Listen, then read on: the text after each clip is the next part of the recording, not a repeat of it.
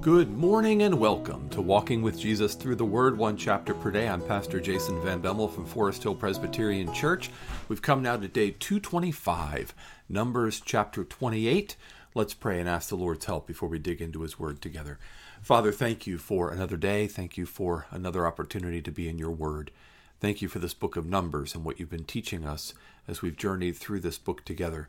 We pray that you would teach us today from Numbers 28 Write your word on our hearts. Your, your word alone is the words of eternal life and gives life to those who hear. So give us ears to hear and hearts to receive what you would speak to us. We pray in Jesus' name.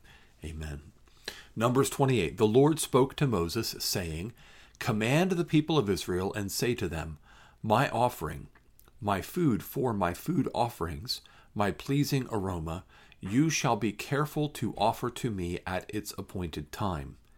And you shall say to them, This is the food offering that you shall offer to the Lord two male lambs, a year old without blemish, day by day, as a regular offering. The one lamb you shall offer in the morning, and the other lamb you shall offer at twilight. Also, a tenth of an ephah of fine flour for a grain offering, mixed with a quarter of a hin of beaten oil. It is a regular burnt offering which was ordained at Mount Sinai for a pleasing aroma, a food offering to the Lord. Its drink offering shall be a quarter of a hin for each lamb. In the holy place you shall pour out a drink offering of strong drink to the Lord. The other lamb you shall offer at twilight. Like the grain offering of the morning, and like its drink offering, you shall offer it as a food offering with a pleasing aroma to the Lord. On the Sabbath day, two male lambs a year old without blemish, and two tenths of an ephah of fine flour for a grain offering mixed with oil, and its drink offering. This is the burnt offering of every Sabbath, besides the regular burnt offering and its drink offering. At the beginning of your months, you shall offer a burnt offering to the Lord. Two bulls from the herd, one ram, seven male lambs a year old without blemish, also three tenths of an ephah of fine flour for a grain offering mixed with oil for each bull, and two tenths of fine flour for a grain offering mixed with oil, one for the one ram, and a tenth of fine flour mixed with oil as a grain offering for every lamb, for a burnt offering with a pleasing aroma, a food offering to the Lord. Their drink offerings shall be half a hin of wine for a bull, a third of a hin for a ram, and a quarter of a hin for a lamb. This is the burnt offering of each month throughout the months of the year. Also, one male goat for a sin offering to the Lord. It shall be offered beside the regular burnt offerings and its drink offering. On the fourteenth day of the month is the Lord's Passover, and on the fifteenth day the fourteenth day of the first month is the Lord's Passover, and on the fifteenth day of this month is a feast. Seven days shall unleavened bread be eaten. On the first day there is a holy convocation. You shall not do any ordinary work, but offer a food offering, a burnt offering to the Lord, two bulls from the herd, one ram, and seven male lambs a year old. See that they are without blemish. Also their grain offering of fine flour mixed with oil, Three tenths of an ephah shall you offer for a bull, and two tenths for a ram. A tenth shall you offer for each of the seven lambs, also one male goat for a sin offering to make atonement for you. You shall offer these besides the burnt offering of the morning, which is for a regular burnt offering.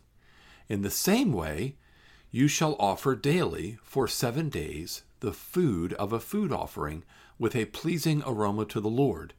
It shall be offered besides the regular burnt offering and its drink offering. And on the seventh day you shall have a holy convocation. You shall not do any ordinary work. On the day of the first fruits, when you offer a grain offering of new grain to the Lord at your feast of weeks, you shall have a holy convocation. You shall not do any ordinary work, but offer a burnt offering with a pleasing aroma to the Lord. Two bulls from the herd, one ram, seven male lambs a year old, Also, their grain offering of fine flour mixed with oil, three tenths of an ephah for each bull, two tenths for one ram, a tenth for each of the seven lambs, with one male goat to make atonement for you. Besides the regular burnt offering and its grain offering, you shall offer them and their drink offering. See that they are without blemish.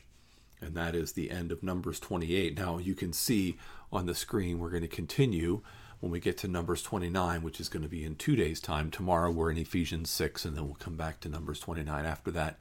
Uh, that we're going to continue with these feasts that go throughout the, the year. What is happening here in Numbers 28? So Moses uh, is coming to the end of his ministry. He's already uh, uh chosen uh, Joshua, God's already anointed him to take over the leadership. And so there's there's a reemphasis of some important things that need to be remembered and that need to be practiced by the people after Moses leaves. And what's given here in 20, 28 and 29 is the calendar, the sacrificial calendar.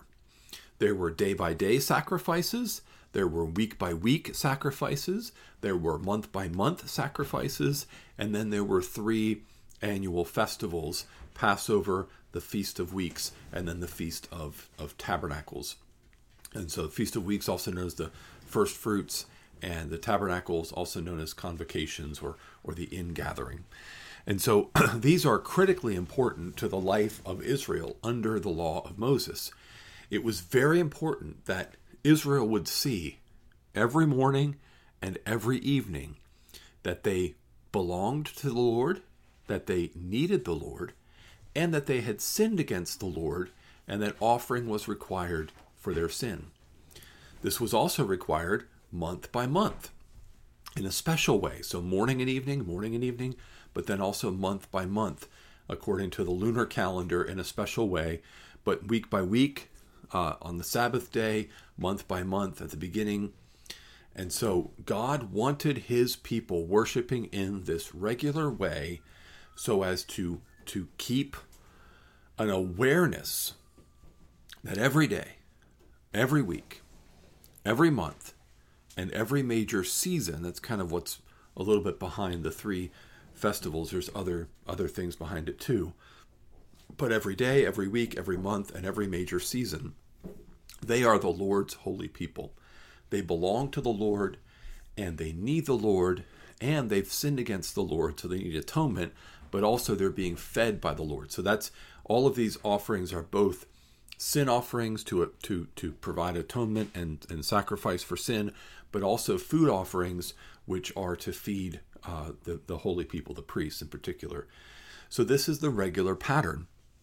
Now, a question arises like, what do we do with this as believers? And there are basically two things that people have done in response to these kinds of passages and the way that Paul addresses them in the New Testament. There's basically two reactions that are both inappropriate for us who are living in the age of fulfillment because the Mosaic law, especially in its ceremonial aspects, is a shadow, is a type, is a foreshadowing, is a promise, is an anticipation of what is coming in Christ, what is fulfilled in Christ on the cross, and then what is given to us in the church as as been fulfilled in Christ, as having been fulfilled in Christ. So the question becomes how do we live this? And if you go to the apostle Paul, you get some guidance. Uh, for example, here's uh, Colossians chapter 2, starting in verse 16.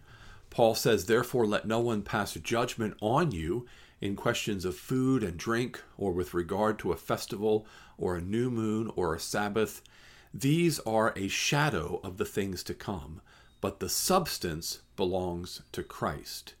So here we have in Colossians 2 16 and 17 this idea that you shouldn't have judgment passed on you in questions of food and drink, that's the dietary laws, or with regard to a festival or a new moon or a Sabbath. So these are right out of Numbers 28 and 29, these regular observances. The festivals are the three times a year every season. the new moon is the once a month, and the Sabbath is the once a week. So, what Paul is, is saying here is as believers in the Lord Jesus Christ who are living in the age of fulfillment, we are no longer to keep or to pass judgment on one another regarding these ceremonial matters or regarding these Mosaic worship matters, matters of food and drink, festivals, new moons, Sabbaths. And verse 17 could not be any clearer. These are a shadow of the things to come, but the substance belongs to Christ. Now, some people, because they came from a culturally Jewish background and had important uh, family connections and community obligations, they, they kept doing these things, and that's okay. That part was okay for certain reasons, but there's you can't pass judgment on one another. In other words, you cannot give over to uh, uh the idea that this is what makes you spiritual. This is what makes you better before God. Um, and he continues this in verse 20 If with Christ you have died to the elemental spirits of the world, why, as if you were still alive in the world, do you submit to regulations? Do not handle, do not taste, do not touch, referring to things that all perish as they are used. So, all of these restrictions are inappropriate for those who are in Christ. And let's get another passage because you could take one passage and misunderstand it. But here's another one Galatians 4. Paul says, I mean that the heir, as long as he is a child, is no different from a slave, though he is the owner of everything. But he is under guardians and managers until the date set by his father. In the same way, we also, when we were children, were enslaved to the elementary principles of the world. But when the fullness of time had come, God sent forth his Son born of a woman, born under the law, to redeem those who were under the law, so that we might receive adoption as sons. And because you are sons, God has sent the Spirit of His Son into our hearts, crying, Abba, Father. So you are no longer a slave, but a son, and if a son, then an heir through God. Formerly, when you did not know God, you were enslaved to those things that by nature are not God's. But now that you have come to know God, or rather to be known by God, how can you turn back again to the weak and worthless elementary principles of the world, whose slaves you want to become once more? You observe days and months and seasons and years. I am afraid I may have labored over you in vain. So this is Galatians 4 1 through 11. And here, instead of the imagery of shadow and substance, we have the Im- imagery of immaturity versus maturity. In the childhood, a child is no different from a slave, even though he may be an heir. But the childhood in Galatians, and you have to study Galatians in its context to get this clearly, the childhood refers to the time of being under the law. And the law was our disciplinarian to bring us to Christ, our escort, our, our juvenile delinquency officer, our, our, our leader to bring us to Christ. That's all. There's this word, pe, uh, pedagogos, in Galatians 3 that can be translated a bunch of different ways. That's why I was saying all those different things. But that's in Galatians 3. The law's job is to keep us under control and bring us to Christ. Well, now we've come to Christ. Now we've been redeemed from being under the law, we've received adoption as sons, and one mark of that is that we are to no longer observe days and months and seasons and years. And if we do go back to observing days and months and seasons and years, Paul says, I'm afraid that I may have labored over you in vain. So that's one negative reaction or bad reaction to things like Numbers 28 and 29 is for us as Christians to say, well, we should be observing these things. We should be keeping all of these days and weeks and months and festivals and years and etc. Right? Well, no, we can't do that because the substance has come in Christ. But another overreaction in the other direction is to say, well, then the whole concept of a Sabbath is to be thrown out because we're no longer under the law, but we're in Christ. But there is a Sabbath principle that predates the Mosaic law, and that is a creationally rooted principle. It's not a Mosaic law ceremonial idea. The idea of these sacrifices and these ceremonies are, but in creation itself, God rested on the Sabbath day and declared it holy. And the Sabbath is part of the Ten Commandments, which is the moral law of God, not the ceremonial law. And God roots that in creation. So the Sabbath principle that we rest one day in seven and that we have a day of worship and rest, one day in seven, is a creational ordinance that is part of the moral law of God. It's how we honor God and also how we bless our neighbors by giving them rest. That is not to be thrown out. And so some people get confused because in, in these places, Paul talks about Sabbaths, right? Um, he says, Let no one pass judgment with regard to a festival or a new moon or a Sabbath. And here he says, you know, you observe days and months and seasons and years. And some people say, well, Sabbaths would be part of that as well. But Paul, in both of those passages, is clearly talking about the ceremonial law, the Mosaic law of ceremony and ritual and cleanliness and holiness, all of which are fulfilled in Christ. Now, what do we mean by fulfilled in Christ? Christ is the one who makes us holy. Christ is the one who brings us near to God and is our once for all sacrifice that cleanses us of all sin and, and gives us access to God. And Christ is also the spiritual nourishment for our souls that is prefigured in the the food aspect of these offerings. So both the atonement aspect of the offering and the food aspect of the offering are fulfilled in Christ. Christ is our atonement for sin and he's the food for our hungry souls. So we have everything fulfilled in Christ.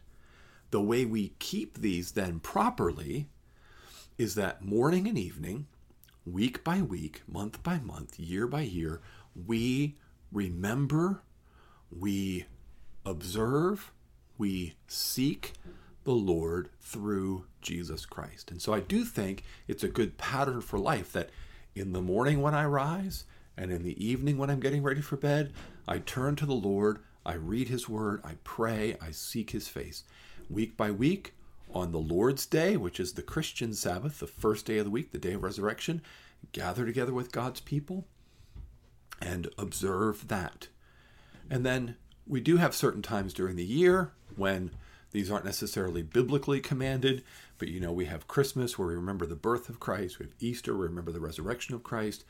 And so these kinds of annual things, not necessarily the full church calendar, because I think that can become a whole new ceremonial law in and of itself, but you can have annual things where you remind yourself about the truth that is fulfilled in Christ and that we live out as those who belong to Him. So Christ is the fulfillment of the law for everyone who believes. We no longer go back to the shadows and types, but we walk in the law as it is fulfilled in Christ, who makes us holy and who feeds us with himself. Let's pray. Father, thank you for your love for us. Thank you for your faithfulness to us. Thank you for the gift of life that we get to enjoy day by day and week by week, month by month, and year by year. Our life is given to us by you, and we belong to you through Jesus Christ our Lord. Help us to walk in faith. We pray this in Jesus' name. Amen. Amen. Well, tomorrow, as I said earlier, we're going to be in Ephesians chapter 6, so join us for that. Have a blessed day in the Lord.